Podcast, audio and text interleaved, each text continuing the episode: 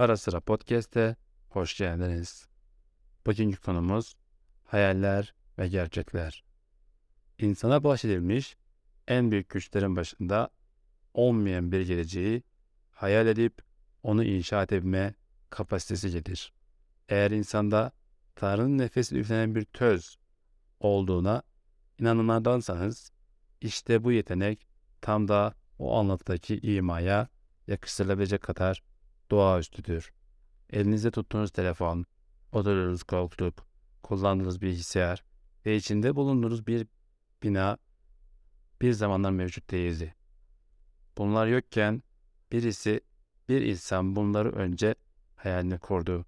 Daha sonra o veya başkaları plan, program yaptılar ve sonuçta artık bu telefon, o koltuk, o bilgisayar ve o bina var oldu. Sadece hayalden teşekkil, soyut fikirleri gerçek nesnelere dönüştürebilen tek varlık olan insan, bu süper gücüyle inşa ettiği bir medeniyetin içinde yaşıyor. Daracık benlik algımız ve kişisel zihne verilimiz koca bir ömürde insan için daha bir hapishane gibidir. Gerçek hapishanedeki mahkumlar dışarıda olmayı ve özgürlüğü çokça hayal ederler. Çünkü bu hayaller onların sıkıştıkları o dar ve tecrit edici ortamın tek ilacıdır.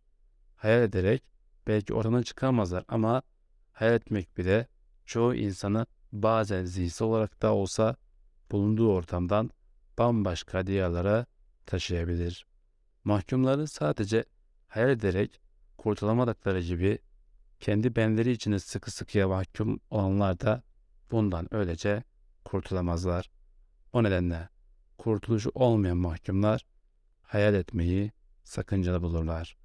Oscar ödüllü Shawshank Redemption filminde Morgan Freeman oynadığı Red adlı karakter diğer mahkumları umut dağıtan Andy'ye hapishanedeki en tehlikeli şeyin umut olduğunu söyler.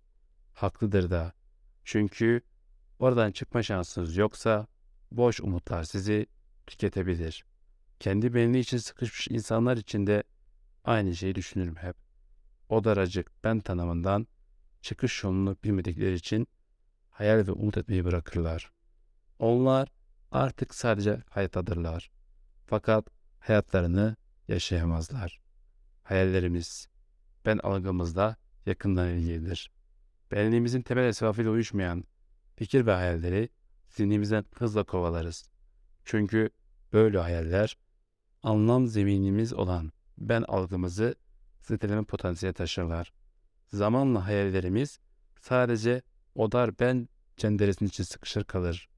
Zihnen fukara bir kişiye piyangodan büyük ikramiye kazanırsa ne yapacağını sorsak belki de bir kamyon soğan alıp çocuklarının yemeği hayal edebilir ancak. Çünkü onun zihnindeki çerçeve ancak oraya kadar uzanabilmiştir.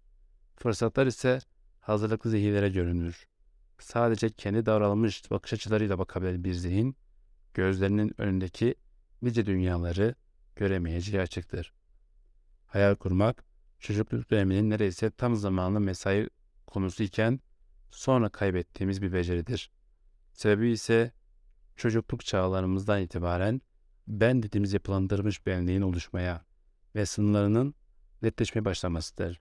Son bir gayretle çoğumuzun ergenlik ve gençlik dönemlerinde sarıldığı çılgın hayaller, hayat şartları tarafından elimize alınınca artık bize de Shawshank hapishanesindeki mahkumlar gibi elimizdekiyle idare etmek ve kaderimizi boyun eğmek kalır. Halbuki sınırlarımızın çapını belirleyen şey aslında azmimiz, hayallerimiz ve gayretimizdir. Şu anda bu metni kim olarak dinlediğinizi bilmiyorum. Ama buraya kadar dinlediğiniz şeyler size uçuk, imkansız, şımarık, saçma veya zırva geliyorsa haklısınız.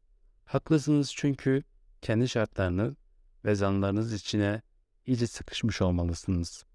Eğer burada anlatılanlar sizi cesaretlendiriyor, düşündürüyor ve hepsinin önemlisi mümkün gözüküyorsa siz zaten beninizi genişletmeye çoktan başlamış bir insansınız. Dinlediğiniz için teşekkür ederim. Umarım vaktinizi güzel bir şekilde değerlendirmişsinizdir. Bir dahaki podcast'te buluşmak üzere.